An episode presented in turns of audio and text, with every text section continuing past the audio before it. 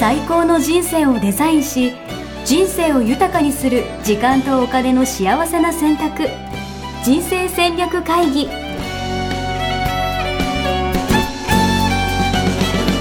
この番組は将来の仕事やお金人生にもやもやと不安を抱えている皆さんに元資産運用のプロキャリアとお金の戦略を同時に考える人生デザインコンサルタントの高頃もさあやが過去5年間延べ1700人の人生を望む形で豊かにしてきたメソッドを時間とお金の選択という切り口からお伝えしてまいります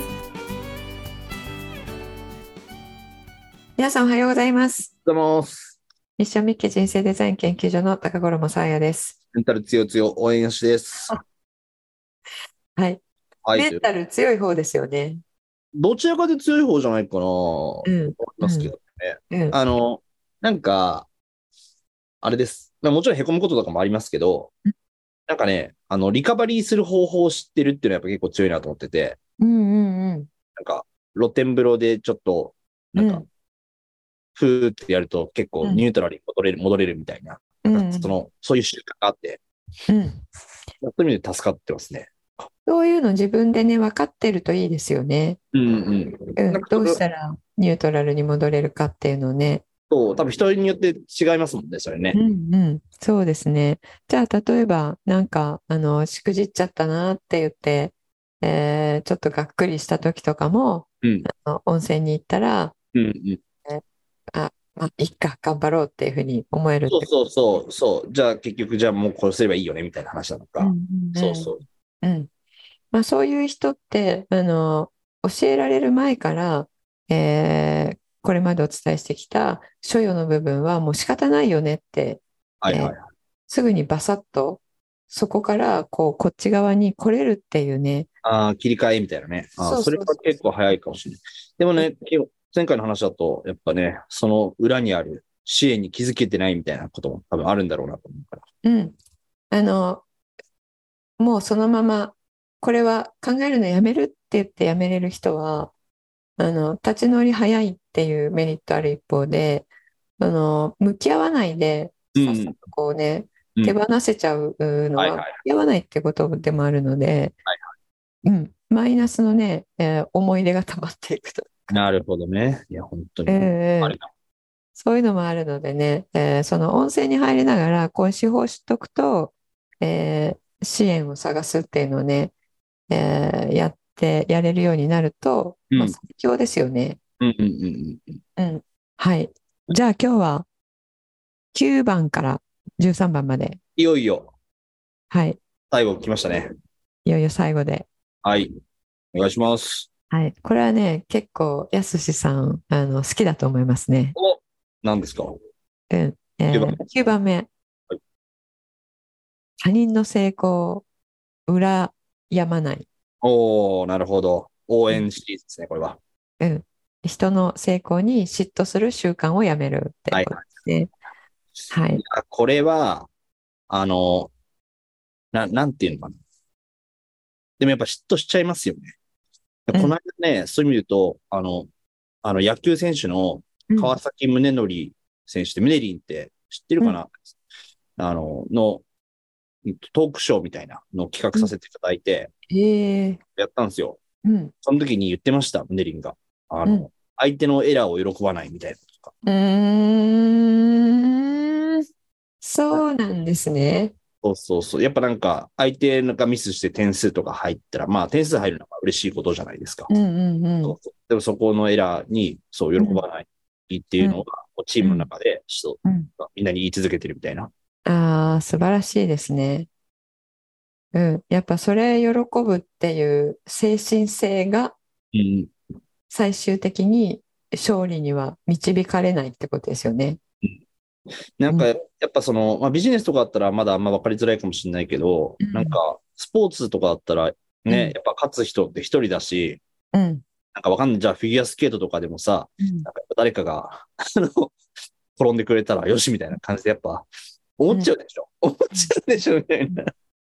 そうなったし、もう、そうなったらもう負けてますよね、戦そうう。なったらわけなんね。いやうん。うん。やっねぱり本当に、あの、えーあの人たちってもう技術的にはね、違いはないそうなんですよね。うんうんうんうん。うん本当に本番のあり方だけでも勝負うーん。 0.01秒とか、あの、えーこの3回転半できるできないとかって、うんうんうん、だからそこどれだけ、あの、没頭できて、今ここに入れるかっていう、うん。ううんーん。なる金メダルが一瞬でも浮かんだらもうアウトだって言ってましたよね。えー、一瞬でも浮かうんんだ。一瞬でも浮かん だら、うん、欲が出るってことじゃないですか。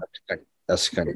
で自分のベストな状態から外れちゃうってことなので、はいその瞬間転ぶとかバランス崩すとか、あうん、でも本当にねあのその魔が差す一瞬でもあのダメってことだからそれ彼ら知ってるのでだから彼らいつもあの自分のいつもの演技をしますとかっていうじゃないですか、ーはいはいはいはいはい。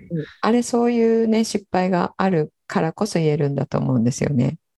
ねいやー、魔が差すよね。いや、うんわかるわ。そのね、あの、没頭できる状態、今ここの状態が中庸の状態って呼んでるうんうんうん。やつなんですよね。うんその先週も言った、えー感謝ができている状態。うんうんうん。うん、感謝ができていると、あの、えーその野球選手の、えー相手のエラーを喜ぶっていう状態ではなくて、うんそれと感謝の状態って全然違うじゃないですかうん。うんうんうんうん。その相手のエラーを喜ぶっていう、えー状態だと本来の自分からかけ離れてしまって、えーそういるので人の不幸を願うみたいな話だもんね、だってね。そうそうそうそう、うん、そこからあの、えーそれはそれで相手も悔しいっていう気持ちをうん。分かってあげるぐらいでうん。すよね。うん。うん。うんで相手も頑張ってる中でエラーしちゃっただから相手も悔しいだろうな、えーでも勝負だからこちらはこちらで、えーベストを尽くすぞっていううんそういう。境地になるっていうことですよね。うんうんそれ中庸っていう境地なんですけれども中庸にいる時には他人の成功は羨ましいとは思わないですよね。えー、そうなんだ。うん、そうそうしないっていうことだようん、ね。嫉妬ない。これ1回目に言ったと思うんですけど、うん。やっぱり相手があの持ってるものは自分も持ってるってことが分かっている。うん。自分が相手がここすごい、た例えば特性だったとしたら、相手がその特性すごいなって思うってことは、そういう見識眼を自分持ってるっていうことじゃないですか。うんうんうんうん。見識眼持ってなかったらすごいと思えないですよね。すごい、凄さにも気づけないですね。そうそう、強さに気づけない。うんうんうん。からすごいって思うってことは自分もその凄さを分かる特性を持ってるうんうんうんうん。ってことは自分もその凄さを持ってるんですよ。うんうんうん。っていうことに気づけたらあ気づけたらというかこの真実を事実を知ったらあ今自分羨ましいと思ったなっていう時に何を羨ましいと思ったかっていうのをなんだろう特定するというかはいはいはいはい考はい。えてみて、ねうん、あこれが羨ましいと思ってるんだなっていうのが分かったら、うんあそれ自分はじゃあいつどこでその特性を自分は出したかなっていうのを考えてもらえるとうんうんあ自分も中学校のあの時に同じ特性出してたじゃんとかうん。うんうんうんうんう昨ん。日も出してたじゃんっていうのがねあのいっぱい出てくるんですよ。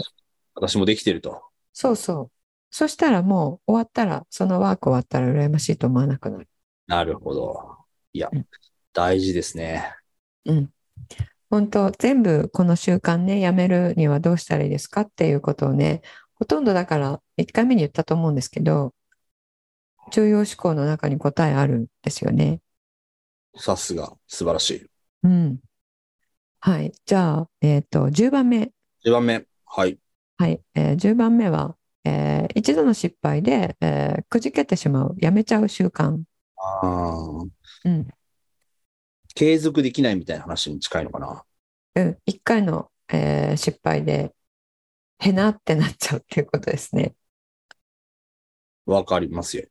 うん、何度も挑戦できないっていうことですかね。うん、やっぱりこれも習慣っていうよりは、そのあり方ですよね。うーん。でこれやめるって言ってもやめれないですよね、これは。特にこれは。確かに。確かに。すぐに1回でくじけちゃう。いや、わかるけど、みたいなね。うん、じゃあこれどうしたらいいかですよね。はいうん、これあの、えー失敗をどう捉えるかっていうことだと思うんですけど、うんほらあのエジソンとかああいう人って、えー失敗は失敗ではないって言うじゃないですか。ああ、うんいう、このやり方ではうまうまくいかないということが分かった分みたかいっな。たはいはいだはい。から前進してるだけだっうてんうん。ことなんですよね実際に。うんうんうん。でそうしたら、じゃあこれはダメなんだな、じゃあ次これ、これはダメなんだな、じゃあこれ次ってやっていけばいいわけですよね。うんうんうんうんうん。で、し一度失敗してもうダメだって思ううーことが多い方は、あの、もう自分としては何をやってもこれはダメだっていうふうに認識している。うんうんうん。例えば、あの、えー富士山に登るとするじゃないですか。藤井さん、はい。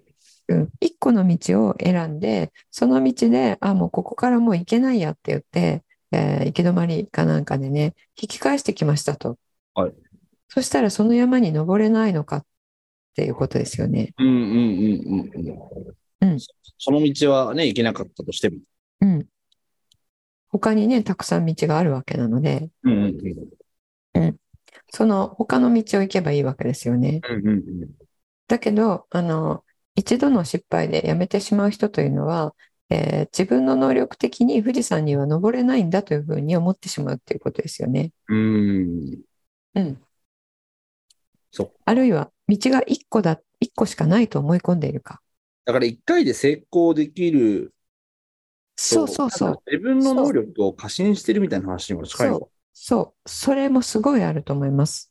1回でやめちゃうっていうはいはいのはい。は。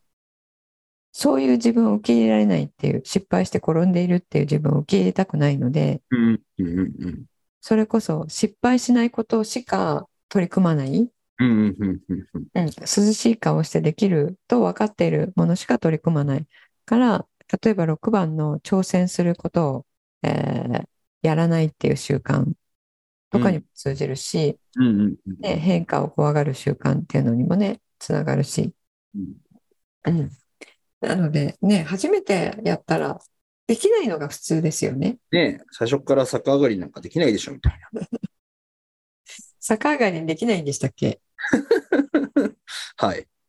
逆上がり、逆上がり失敗して続けなかった。続けれなかったです。なるほど。まあ、それ、価値感じてないと続けない。感じ、感じてなかったのかなわかんないけど。いや別に、まあ逆上がりぐらいできなくても別にいいしって思っちゃったら確やからにない、。そうそう。そうやってね、自分に言い聞かせて、言い聞かせた。体育の授業終わったから、みたいなるほど。いや、だから、その切り替えが早いってね、さっき言って た。あれもね、メリット、デメリットありますよね、そういうふうにね。な。確かにね。やめちゃうみたいな。そうだね。いや、わかるわ。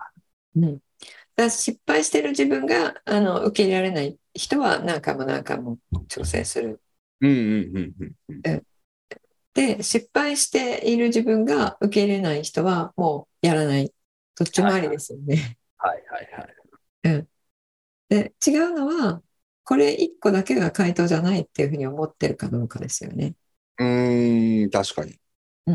この道だけじゃない。逆上がりも、えー今のやり方がダメなら、他のやり方変えてみたらできるかもしれないって思えばやるけど、逆上がりもできないんだって思ったらやらないですよね。確かに。うんえー、ちょっと今からでも挑戦してみようかな。してみたらいいんじゃないですかえ自分の限界超えられるかもしれない。自分の限界超えれる。そういうこと、メンタル的な見解 ちょっと、逆上がりできないって子供たちにバレるのが怖いっていうのがあり ます、ね。え、まだバレてない。バレてない。今までは、えちょっとその鉄棒ちょっと低いからパパはできないなみたいな感じで、 子供用の鉄棒のサイズを言い訳に、はい、じゃあやってる。子供がね、静まってから聞いて、 夜な夜な公園で練習してる。 いや、いいじゃないですか。後で子供さん知ったら、あの、すごく嬉しいと思います よ。なるほどね。誇りに思うと思う。検討させていただきます。 うん。じゃあ、報告お待ちしています。はいありがとうございます。はい。じゃあ、えーっと、10番まで来ましたね。11番。一番、はい。孤独を恐れる習慣。孤独を恐れる習慣。うんあうんなるでも、とりあえず人といるってことですよね。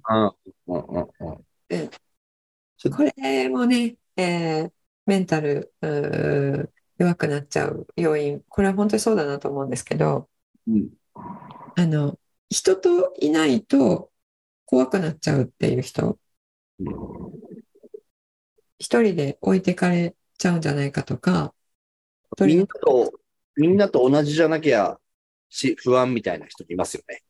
うんうん、それも似た感じかと思いますけどね。えっと、これ多分孤独っていうところにポイントがあると思うのでうん、あの、一人でいることができない人って、あの、人がいなくなるとメンタル弱い状態えーになるので、うんうん。人がえそばにいないと自分が価値か、価値ないっていう風に入ってる方もいればうん、あの、えー一人でいることをすなわち寂しいと思う人もいるうんうんうんんですよね。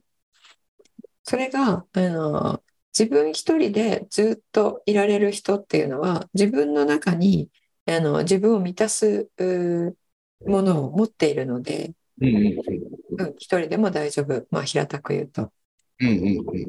ですけど、いつも誰かと一緒に、えーいないと不安になる人は、えー誰かといることで何かをもらっている状態。うーん。なるほど。なので、誰かがいなくなると弱くなる。そっか。面白いね。うん。誰かとよって何かを受け取ってるから、うん。そっか。一人になっちゃったら、それが受け取れないからそうそ嫌なんだ。う。うん。うん。これは結構ね、脆弱になっちゃうかなと思いますね。はいうん。で、孤独っていう言葉自体がなんかもう、すごい嫌なニュアンス持ってるじゃないあー確かに。孤独って確かになんかネガティブなイメージはありますよね。ね、うん。だけど、あの、孤高の人とかっていうね、そういう言い方したらかっこいいじゃないですか。孤高の人ね。確かに。うんで、一人でいて、自分の中で、えー自己完結ができる状態作るっていうのもね、これ、メンタル強くするのにすごい、えーあの、重要確かに。確かでそのためには、自分はもうすでに自分の中に全部持ってるって気づくことですよね。に。うんうんうん。誰かからもらうはなくてもっとだよね。うん、もう自分すでに持ってるっていうことですね。うん、これもワークうーありますのでね、えーもしあの必要な方はね、えー聞いていただければと思います。ねありがとうございます。じゃあ、えー12番ですね。 12番。はい、あと2つ、うーラスト2の1つ。はい。はい。自分は特別だと思う習慣、ああ、をやめるってことをやめる。なるほど。うんそうきましたか。これはね、これも本当に弱くなる、うーすごい強い要因なんですけど、そうなんだ。なんかさ、自分ってやっぱ特別だとさ、うん思いたくないですか別に思いたくない。 嘘。俺自分特別だって思っちゃってるかもしれないな。あ天才だからみたいな。天才だとあ、そうなんだ。思ってたし。うーなるほどあ。そう、あの、特別は特別なんですけど、あの、自分も特別だけど、みんなも特別。うんうんうんうんうんうんうんそれぞれ全部特別で、えー貴重で、うんあ価値ある存在っうんうんうんうん。っていうのは思ってるけれど、うんうん。自分だけうん特別、みんな普通で自分だけ特別っあーていうのが、なるほどね。それはちょっと違うかもね。うんうん、で自分一人についてあの自信があるって意味での何自分何でもできるっていうのは全然 OK なわけですよ。うんうん、特別ってまあ先民意識的な、うん。うん、それを持っているとあの現実はみんなと一緒なわけなので、うん。うん、あの今回ね、えー何回かお伝えさせていただいている羨む人も自分も同じ特性持っているんでしたよね。うん。うん。うん。うんってことは自分だけがすごい能力を持ってるってことはないんですよ。うん。うん。うん、自分はある部分に突出してある才能を持ってるかもしれないけれども、えー隣の人が持っている才能は持っていないわけなのでうん。うん。それぞれがそれぞれの才能を持っていてそれぞれがそれぞれに特別なんですよね。うん。うん。自分だけがじゃない。そうすると、あ、自分って普通なんだっていう現実を見せつけられた時に落ち込む。なるほどね。うんなるほど。面白い。万能感とも言われていて、はあの、子供の時って自分で何何でもできる気がするうん。うん。時期ってあるじゃないですか。で大人になるに従って、あ、自分はこれはこの程度なんだなっていうのを知っていく。うん。うん。うん、そのプロセスがまだ入っていない。うん。なで子供の頃のようにあの、えー自分はスーパーマンだとかね、うん。ふうに思い込んで、えーいると、やっぱりさっきと同じで現実を突きつけられた時に、なんでなんだろうって特別なはずなのに、うん。こういう方の落ち込み度合いは結構強いです。なるほどな。いやうん、面白いですね。まあでもさ、それでなんかさ、落ち込んで気づくんだよね。きっとね。あこれはねあの気づかなくてずっと持ち続けてずっとこうそのたんびにガーッと落ち込む人は、あ、そういうことなるほど。うん、その繰り返して。そのなんだろうえっ、と要因がうん。自分が特別と思ってること自分が万能だと思ってることっていうことを知らないのでうんうんうんうん自分がそういう思いを持ってることもわからないのでうん。うんうんうんうん。もっと違うはずなのになんでこうなってるんだろううーん。そこは原因だと気づいてないってことか気づけない。それが原因だと気づけない。うん。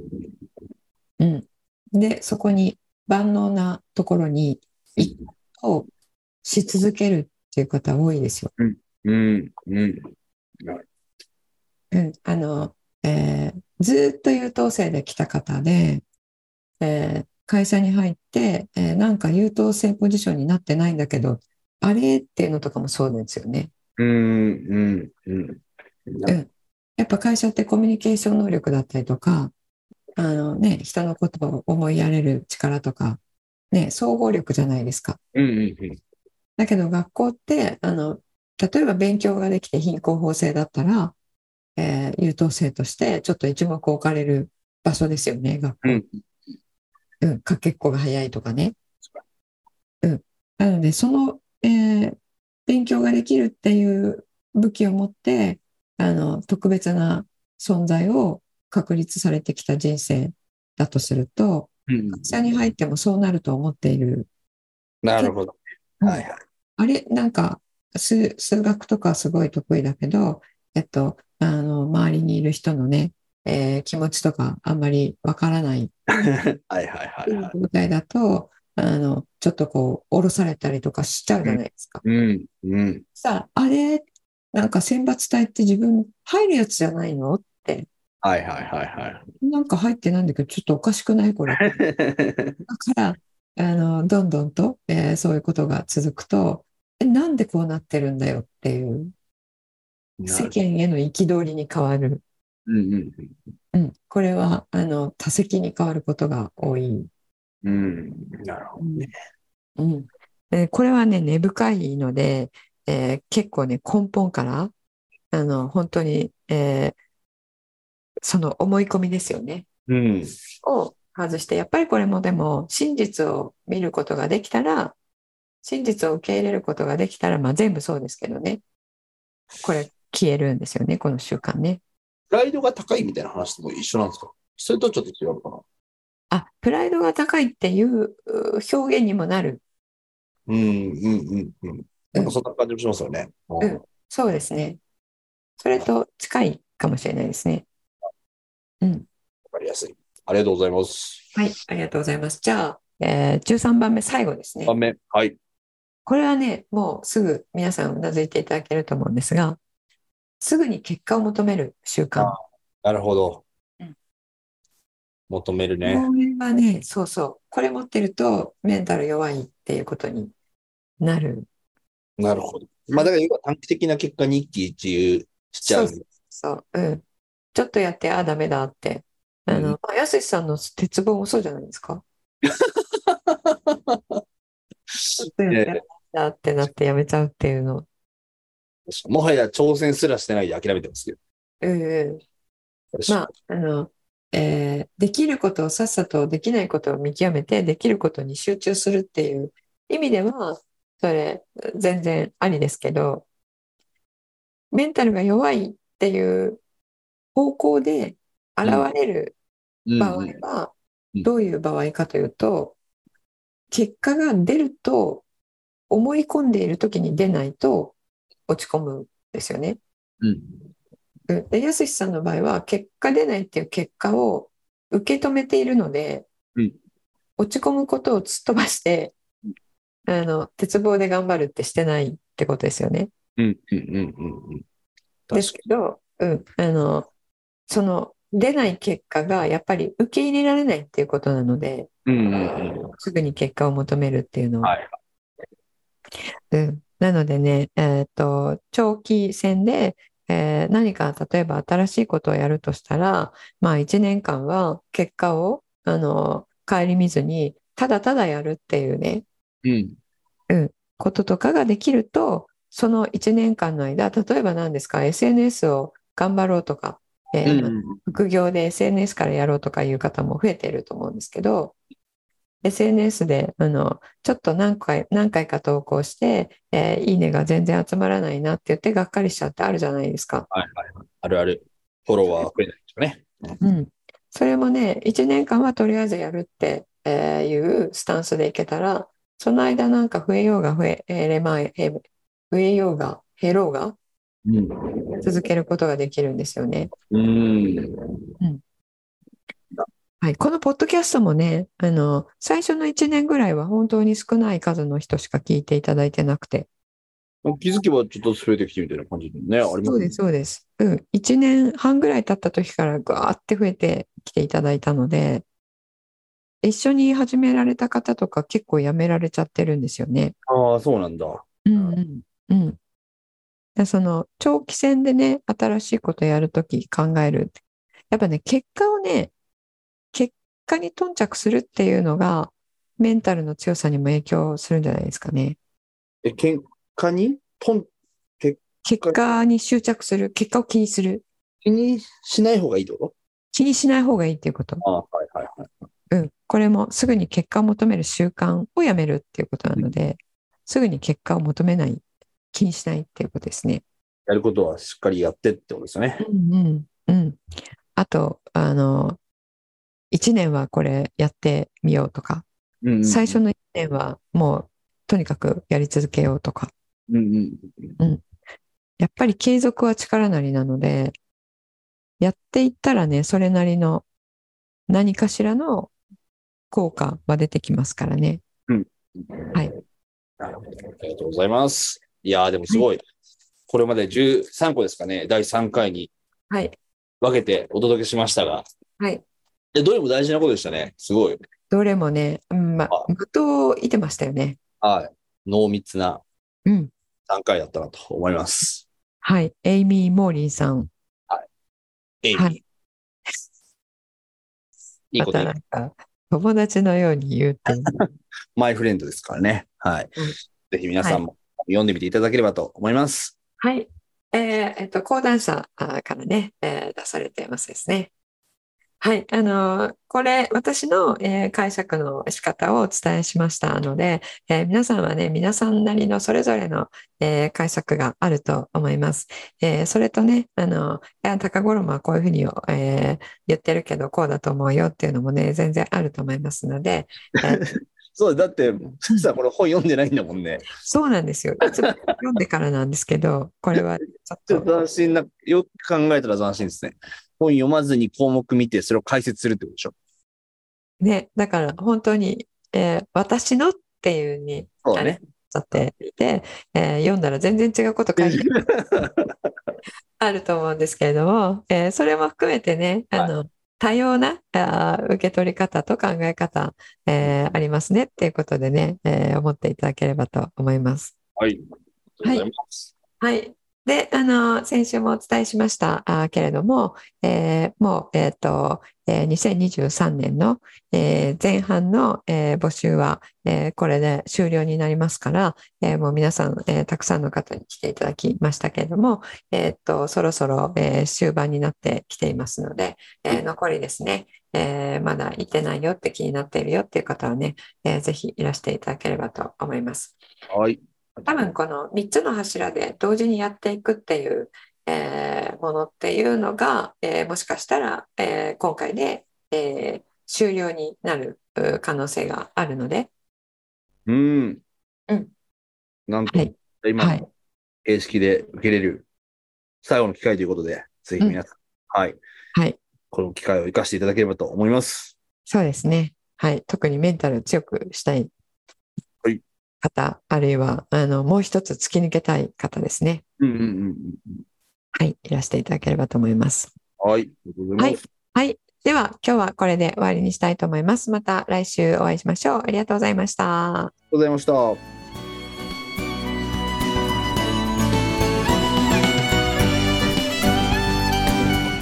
人生デザイン構築学校では通年募集を開始しました1日入門講座説明会こちらにご参加いただくと、えー学校でどのような授業を受けることができるのか体験をすることができますそしてカリキュラムはどのようなものなのか、えー中に入っている方はどのような人がいるのか、えーさらに卒業後の人生はどのような人生が待っているのかそういったことを体験学習そして説明を聞いていただくことができます毎月2回ないし3回開催しますので、えーこれまで半年または1年待っていただいていた方もぜひ直近の入門講座説明会にご参加いただければと思います、えー特典もご用意しています、えーこちらで皆さんとえーお会いできることをえー楽しみにしております